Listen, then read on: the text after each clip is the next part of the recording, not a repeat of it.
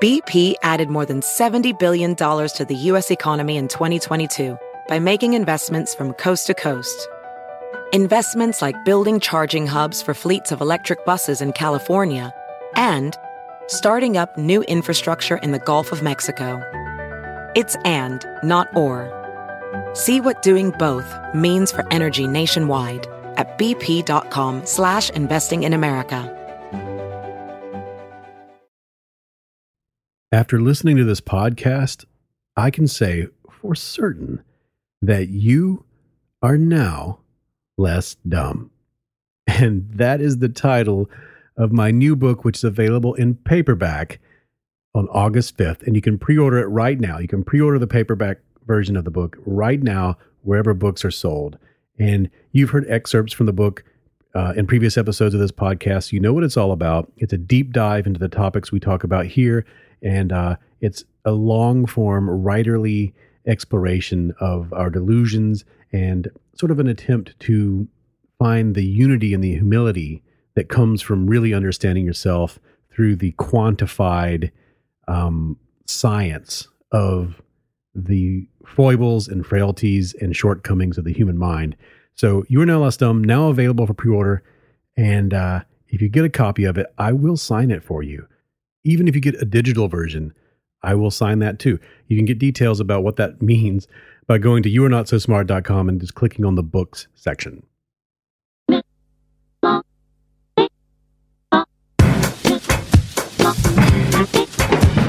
We cool, we happy, they went talking about the power of gospel. We cool, we happy, they went. Welcome to the You Are Not So Smart podcast, in between episode 5, episode 26.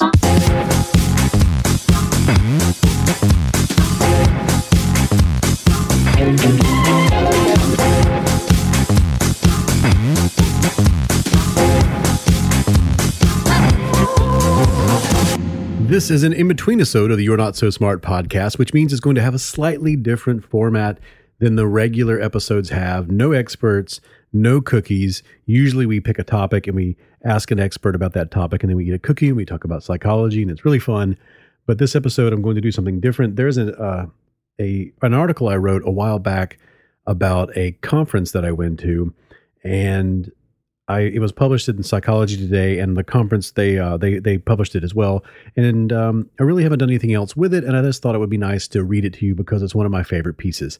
And um, before we get into that, I wanted to mention everyone is always sending me emails and asking who is uh, who does the music at the beginning of the show. Well, that is Caravan Palace, and the song is Clash. And I asked them, I, bu- I bugged them forever to let me use that as the opening music, and they finally just sent an email and said, "Yeah, do it." And um, I've loved I've loved the fact that people are uh, as soon as they hear it, they want to know who who did that, and so that's who did it. Caravan Palace Clash, and most of the other music on the show is done by Drew Garraway, and you can find him on uh, SoundCloud as uh, Synthetic Motion. And now, Maslow's Hammer.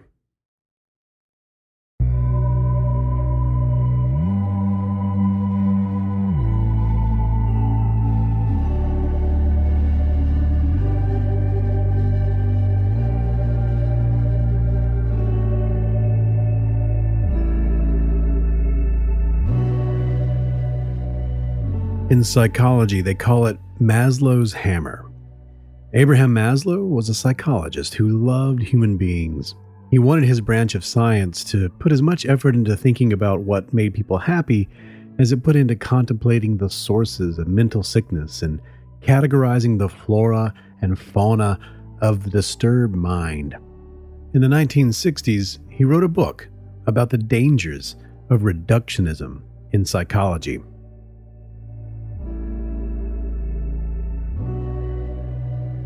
Maslow knew that researchers tended to dig and dig until they got down to the nitty gritty and eventually explained the nature of a thing at the smallest level possible.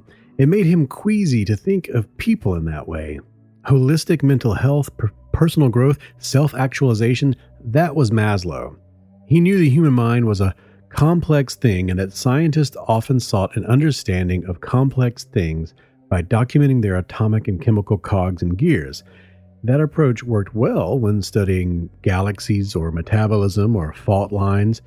When it came to the human mind, he felt there was a need for science to spend time on the big picture, the weather patterns of human behavior that emerge from the butterfly wings flapping at the level of synapses and axons.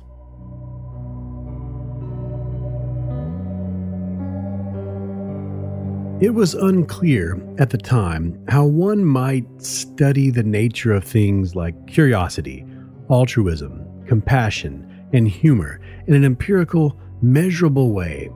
Some believe those things might be better left to metaphysics and left out of hard science. Maslow saw that as a handicap. He compared it to an automatic car wash, which is a minor marvel that can only be considered marvelous in one context washing cars. In the same paragraph, he wrote, I suppose it is tempting, if the only tool you have is a hammer, to treat everything as if it were a nail.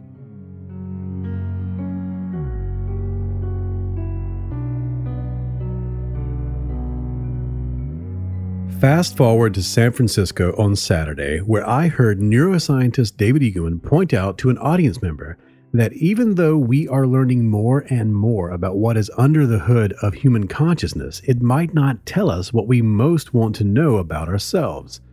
Buddhist monks can train themselves to control blood flow into specific limbs and alter their own heartbeat with meditation, but, quote, they are just dipping their toes into the ocean of the unconscious said Eagleman, who added that even if you could become so self aware that you could dive deep into the unconscious mind, the thoughts and emotions down there might look like machine language. You wouldn't be able to understand it. As he explained it, it would be like monitoring a transistor in a computer to better understand why a YouTube video was funny. I heard Eagleman say this at Being Human 2012, a conference I think would have put Maslow at ease about quantifying consciousness.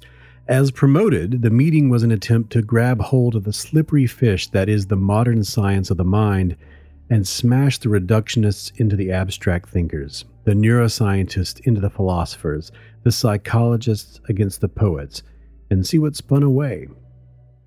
You got the sense at being human that a new phase in anthropology is upon us, as suggested by philosopher Thomas Metzinger during one of the dialogues.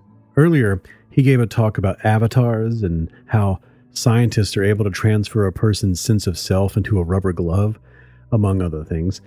He later said that he believed the insights of neurologists, primatologists, psychologists, biologists, and the rest of science are coalescing into what Metzinger called, uh, quote, a new image of man, the synthesis of these, he asserted, will eventually be common knowledge.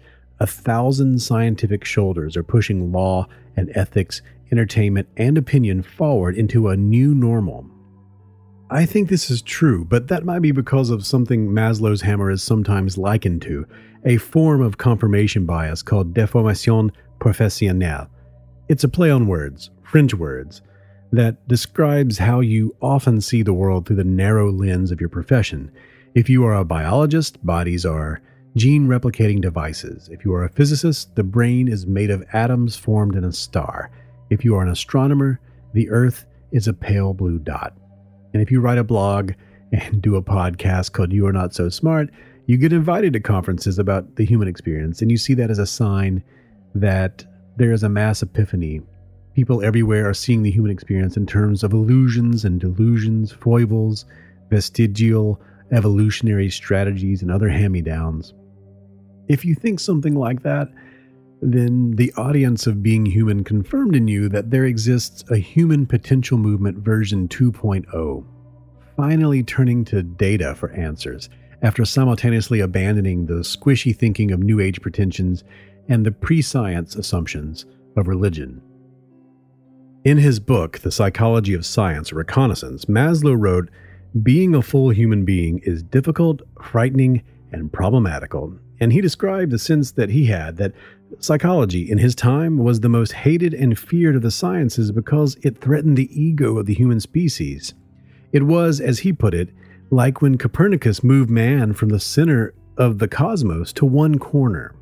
Later, that position would further be moved from the corner to, as Carl Sagan put it, a mote of dust suspended in a sunbeam. Similarly, in his time, the reductionists were taking away the special properties of the human mind, the self, and love, and compassion, and empathy, and turning those things into basic chemistry. Maslow created the hierarchy of needs, the most well known group hug in all of science, so I think it makes sense that he would be afraid of reduction because it usually leads to determinism. At the lowest levels, everything becomes math, and once you know the math, you can just plug in the formulas and watch the systems play out. Maslow's hammer predicted the scientific method would reduce our minds to something quantifiable. And what meaning could be derived from that? What understanding of ourselves? V.S. Ramachandran said on Saturday that the conversation taking place on stage was, before the Big Bang, already present in a simpler form inside a single point in space. It was, perhaps, the most reductionist statement one could ever make about the human experience, yet no one gasped. No one fainted in the aisle. We used to all be one thing, and now we are another. Anne Harrington pointed out on Saturday that at most universities, the humanities and psychology are studied in the same buildings on one side of campus. The hard sciences, the ones with all the math, are studied on the other side. Maslow feared what might happen when the reductionists eventually blended with the social scientists. Harrington said the time for those sorts of thoughts had passed. If being human was truly evidence of a new movement in anthropology reaching critical mass, and that assumption is not just a case of my own mind experiencing deformation professionnelle, then Maslow's fears were unfounded. The neuroscientists met the philosophers and laughed at each other's jokes. The poet read aloud, and the expert on cultural cognition was moved.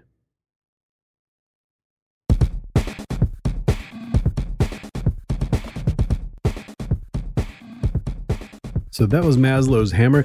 And uh, check out beinghuman.org. That's uh, the organization that invited me out to this conference. And I believe they're still doing uh, all sorts of stuff out there in California, fun stuff. And they have a lot of interesting people who write for them over at their website. And please forgive me for my uh, French pronunciation.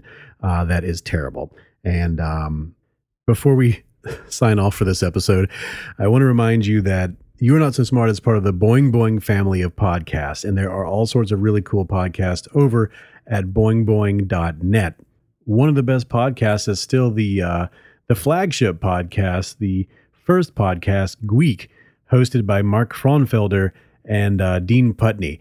Each episode, they talk about things like apps and gadgets and media and interesting people. And the last episode, they spoke with James uh, Altucher, who is a chess master, inventor, and writer who just came out with a new book called The Choose Yourself Stories. And they also discussed things like uh, the Double Lift Project, which is a DVD that teaches you uh, card magic, The Hidden Mother, which is a thousand and two photographs of a redundant practice that you, it used to be very popular, where you would uh, hide parents in the background of children's portraits, uh, which was really, really popular in the early days of photography and uh, all sorts of other stuff. So check out Gweek at boingboing.net, one of the great podcasts in the Boing Boing family of podcasts. Also, you may have noticed that this podcast is free. It costs nothing, and you can help keep it free by filling out a short anonymous survey. It takes about five minutes, and your answers will help match the show with advertisers that best fit the sensibilities of this podcast and its listeners like you. Listeners who complete the survey will be entered into an ongoing monthly raffle to win a $100 Amazon gift card.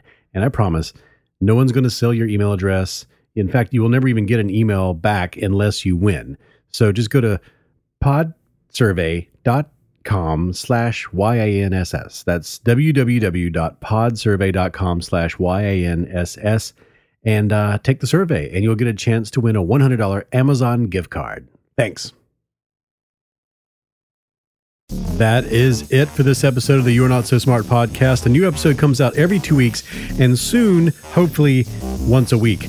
Uh, that is coming up in the future. You can check out information about everything that we talked about at youarenotsosmart.com. The opening music, that is Caravan Palace. The song is Clash. The music beds are by Drew Garraway, Synthetic Motion on SoundCloud. You can go to boingboing.net to find out about more great podcasts and my new book, You Are Now Less Dumb, now available in paperback August 5th. You can pre order it right now everywhere that books are sold.